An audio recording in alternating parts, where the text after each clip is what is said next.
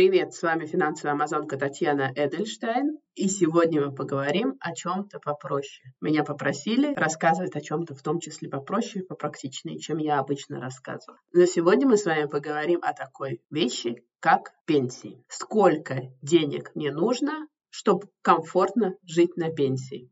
Я понимаю, что про пенсии говорить, э, наверное, грустно, но, как вы знаете из моих э, ранних эпизодов подкаста, чем раньше вы начнете задумываться о своем комфортном выходе на пенсию, тем проще и безболезненнее и удачнее, скорее всего, вы сможете выйти на пенсию. И раньше, естественно, раньше. Самый главный вопрос, который беспокоит всех людей, сколько денег мне нужно, чтобы комфортно жить на пенсии. Существует множество расчетов, теорий, как это рассчитывается, но ни одна из них не является каким-то железобетонным правилом.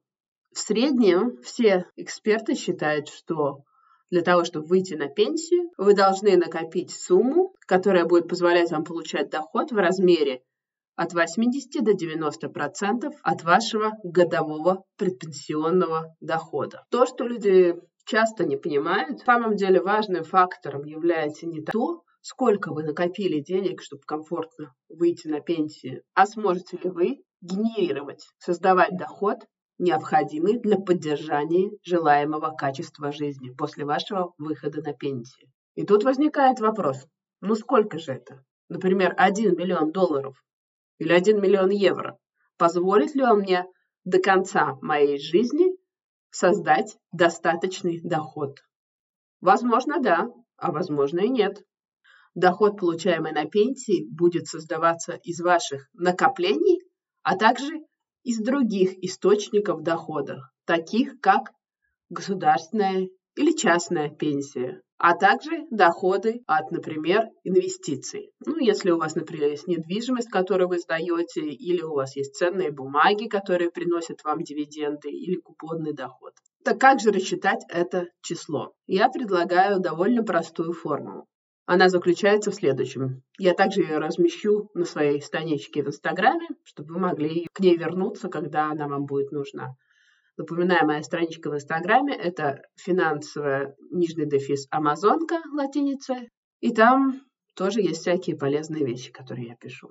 Итак, формула. Ваш целевой показатель пенсионных сбережений равен требуемому годовому доходу, помноженный на 25. Если эту формулу чуть-чуть разложить, то есть ваш целевой показатель пенсионных сбережений будет равен 80% от вашего месячного предпенсионного дохода, если вы уже выплатили ипотеку, или 90% от вашего месячного предпенсионного дохода, если вы все еще не выплатили ипотеку, минус ежемесячный пенсионный доход из других источников, таких как государственная пенсия или доход от инвестиций, помноженный на 12 и помноженный на 25. И вот это дает в результате ту сумму, которая вам нужна для того, чтобы комфортно выйти на пенсию. Маленькое отступление. Почему я думаю, что в корне неправильно думать о своем пенсионном доходе как исключительно от накоплениях? Накоплениях кэша, которые вы сделали на протяжении своей жизни. Потому что, во-первых, эти накопления подвержены эрозии. С каждым годом покупательская способность на ту же сумму будет снижаться. То есть то, что вы можете купить сейчас за 1000 евро, скорее всего, через 10 лет это уже будет стоить 3000 евро. Именно потому, что накопления в кэше подвержены этой эрозии. Во-вторых, черпая свою пенсию исключительно из накоплений, существует очень большая вероятность, что деньги вас не переживут, что вы переживете деньги. Потому что остаток на счете будет просто пропорционально уменьшаться тем выплатам, которые вы делаете себе. А если вы проживете не 25 лет, как рассчитывали, а 40 лет, что тогда эти деньги в один момент закончатся. Иными словами, этот капитал не будет обладать способностью к приросту. Потому что очень маловероятно, что ставки по срочным депозитам смогут покрыть ваши ежегодные выплаты себе. В-третьих, создать накопление в размере, необходимом мне для комфортного существования на пенсии, довольно сложно, потому что это будет довольно крупная сумма. В то время как создавать источник доходов, такой как, например, портфель инвестиций, который будет постоянно прибавлять цене, а также платить мне дивиденды или процентный доход, это совсем другая история. Соответственно, мне всегда более правильным казался вопрос, какой источник дохода я должен себе создать, чтобы комфортно существовать на пенсии. Рассматривать свою пенсию именно не как ригидное накопление какой-то определенной суммы на банковском счете, а именно источник дохода, который будет давать мне какую-то пенсию. Например, возвращаясь к практическим примерам. Ну, за основу этого примера я взяла акцию Johnson Johnson, у нее тикер J&J, и взяла ее в исторической ретроспективе 2002 года, то есть 20 лет. 12 мая 2002 года одна акция Johnson Johnson стоила 61 доллар 47 центов. Через 20 лет, 12 мая 2022 года, одна акция Johnson Johnson стоила 177 долларов 87 центов. Это дает нам увеличение на 289,26% за этот период, за 20 лет. Причем э, принимайте во внимание, что здесь я не учитывала то, что Джонсон Джонсон каждый год платил дивиденды в среднем это было, за последние годы это было 4 доллара за одну акцию, которые можно реинвестировать. И вот этот пример показывает, что на самом деле просто математически, если бы мой портфель инвестиций состоял на 100% из акций Johnson Johnson, то за 20 лет он увеличился более чем в 3 раза, то есть более чем на 300%. Вложив 100 долларов Johnson Johnson 20 лет назад, 12 мая 2002 года, сегодня они стоили бы примерно уже 300 долларов США. И эта инвестиция росла вне зависимости от меня. Я не делала бы ничего, чтобы ее подрастить. Мне не требовалось никаких бы активных действий. Она просто выросла бы сама по себе. То есть мой портфель бы вырос просто сам по себе. Соответственно, вложившись пораньше малую сумму, создав адекватный портфель инвестиций, вам будет гораздо проще создать портфель, генерирующий вам пенсионный доход с меньшими затратами. Если учитывать, что, например, я бы хотела иметь, э, выйти на пенсию портфель в размере 1 миллиона евро или 1 миллиона долларов, который бы позволил мне каждый год выбирать из этого портфеля 40 тысяч евро, при этом этот портфель позволил бы мне выбирать эти деньги на протяжении очень длительного периода времени и я бы еще смогла оставить своим детям и внукам довольно увесистый портфель инвестиций после моей смерти. И это все вложив лишь, допустим, 300 тысяч долларов 20 лет назад и реинвестируя, соответственно, дивиденды. Если мы говорим про накопление, для того, чтобы создать такой же портфель накоплений из кэша просто, отчисляя деньги со своей зарплаты, мне потребовалось гораздо больше усилий, гораздо больше времени. Вот почему я считаю, что есть смысл создавать свой пенсионный фонд, свой личный пенсионный фонд, который будет генерировать вам вот этот доход на пенсии, а не накапливать исключительно эту всю сумму в кэше. Конечно, вы должны понимать, что я взяла очень такой удачный пример. Джонсон и Джонсон действительно рос, и у них все было хорошо. То есть никто бы никогда не создал бы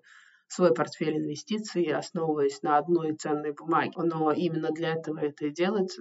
Диверсификация риска чтобы не случилось так, что у тебя экспозиция вся есть на одну ценную бумагу. В случае, если бы с Джонсон Джонсоном со мной случилось, я бы потеряла все свои пенсионные накопления. Нет, именно поэтому я все время говорю про диверсификацию, про оценку риска, финансовой ситуации, финансовые показатели, временные горизонты и инвестиционные цели и прочих скучных вещах. Возвращаясь к формуле, о которой я рассказала раньше, если вы обратите внимание на расчет этой формулы, вы просто поймете, что Ваше целевое накопление будет изменяться в зависимости от того, какой у вас будет пенсионный доход. Соответственно, вы можете с этим числом играться. Вы можете либо накапливать больше кэша, либо создавать себе такой источник дохода, который будет вас обеспечивать на пенсии. Соответственно, уменьшать целевую необходимую сумму кэша, которая вам нужна для того, чтобы выйти на пенсию. Что надо понимать? Ваш выход на вашу пенсию надо планировать. И здесь есть акцент на слово «ваш». И не совершенно не важно, сколько вам сейчас лет, 18, 30 или 55. Вам было бы полезно сесть и ответить на несколько вопросов, которые вы должны ответить честно. Когда я хочу выйти на пенсию? Чем быстрее вы хотите выйти на пенсию, тем больше должно быть ваше целевое накопление. И тем больше должен быть ваш источник дохода на пенсии. Также стоит помнить, что чем раньше вы выйдете на пенсию, тем на дольшее время должно хватить этих ваших пенсионных выплат. Второй вопрос. Где я хочу жить на пенсии? И этот вопрос относится и к географическому месту, и к типу жилья, в котором вы живете. То есть будет ли это частный дом, будет ли это квартира, будет ли это пансион. Какие будут мои расходы? Общее правило звучит так, что в среднем вы должны рассчитывать, что ваши пенсионные расходы будут составлять примерно 80% от вашей текущей зарплаты, если вы хотите поддерживать аналогичный образ жизни на пенсии. То есть если вы, например, в год зарабатываете 100 тысяч евро, то вы должны планировать, что вам нужно примерно 80 тысяч евро пенсионного дохода. Почему меньше? Ну, мне кажется, даже тут объяснять не надо, потому что как пенсионер вы, скорее всего, будете меньше путешествовать, не будете ездить на работу, покупать меньше одежды. Ваши дети уже вырастут и будут сами себя обеспечивать, если у вас такие есть. Но опять же, некоторые, естественно, некоторые позиции увеличатся, такие как, например, медицинские расходы. И что еще очень интересно, я смотрела одно исследование о том, что, оказывается, люди, чем старше становятся, тем больше они тратят денег на еду. Вот такие интересные вещи. Следующий очень важный вопрос какой будет мой доход каждый месяц. И, пожалуй, это самый важный вопрос, на который вам надо ответить. Сумели вы создать себе пассивный источник дохода, который будет давать вам вот этот пенсионный доход? Купили ли вы квартиру, сдаете ли вы ее? Есть ли у вас портфель инвестиций? Делали вы отчисления в частный пенсионный фонд? Или, возможно, вы удачно вложились в какой-то стартап? Есть ли у вас какая-то государственная пенсия? Вот эти личные сбережения в кэше, они являются малой частью вот этой большой картины. И последний вопрос.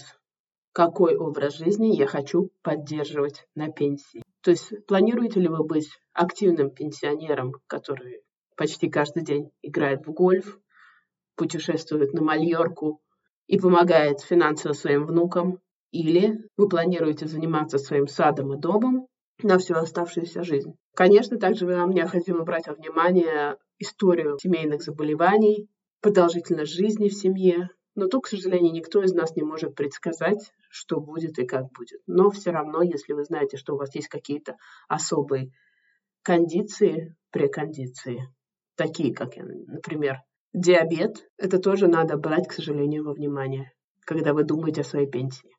Потому еще раз повторюсь, пенсию надо планировать. И только вы можете знать ответы на все эти вопросы. Потому не бывает двух одинаковых ситуаций при планировании пенсии. Это ваша забота сделать свой выход на пенсию по возможности комфортнее. Если вы уже когда-то интересовались вопросом пенсии, наверняка вы смотрели всяких фининфлюенсеров, которые рассказывают о правиле 4%. Почему я не поставила это правило 4% в самом начале? По одной простой причине, что это правило 4%, оно как бы создавалось исключительно для Америки, для американских пенсионеров.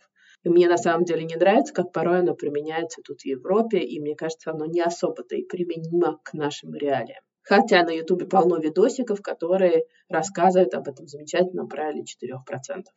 На самом деле правило 4% – это метод безопасной ставки вывода средств. Сейчас я расскажу. На самом деле это звучит страшно, но это все очень просто. Оно говорит о том, сколько денег вам надо накопить, чтобы вы могли снимать нужную вам сумму, и при этом этих денег хватило на ближайшие 30 лет. Ну, потому что если мы рассчитываем, что в среднем мы выходим в пенсию там, на 65 лет, продолжительность жизни в среднем составляет 30 лет на пенсии, плюс-минус.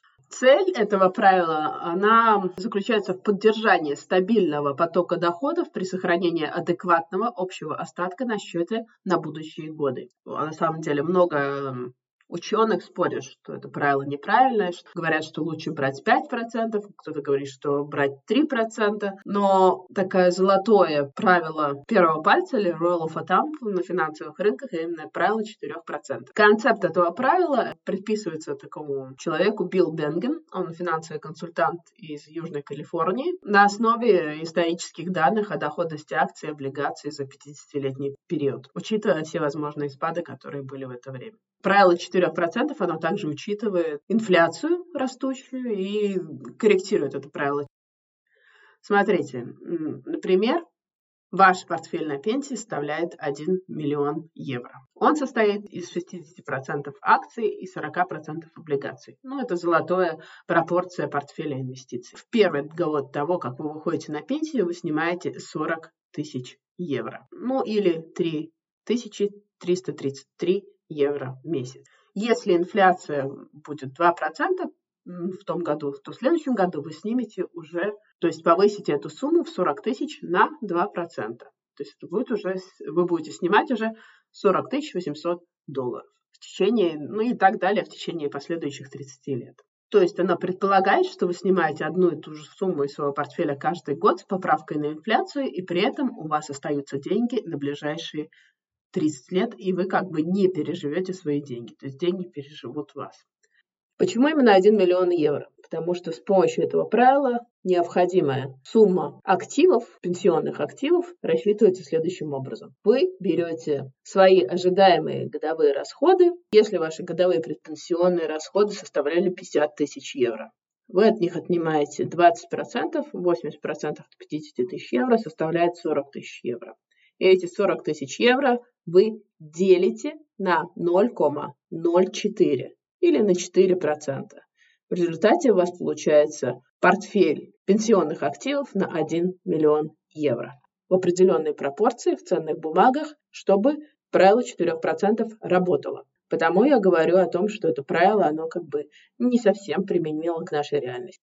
Я думаю, что с этими формулами вы можете каждый для себя определить тот пенсионный доход, который вам нужен, также размер накоплений, необходимый вам для выхода на пенсию, чтобы комфортно существовать на пенсии. Но здесь надо учитывать, что эти все правила, они не берут во внимание многие аспекты, такие как ваши наследственные заболевания, средняя продолжительность жизни вашей семье, ваш привычный образ жизни. Это можете знать только вы. Соответственно, вы можете корректировать эти суммы в зависимости от всех этих как бы, показателей.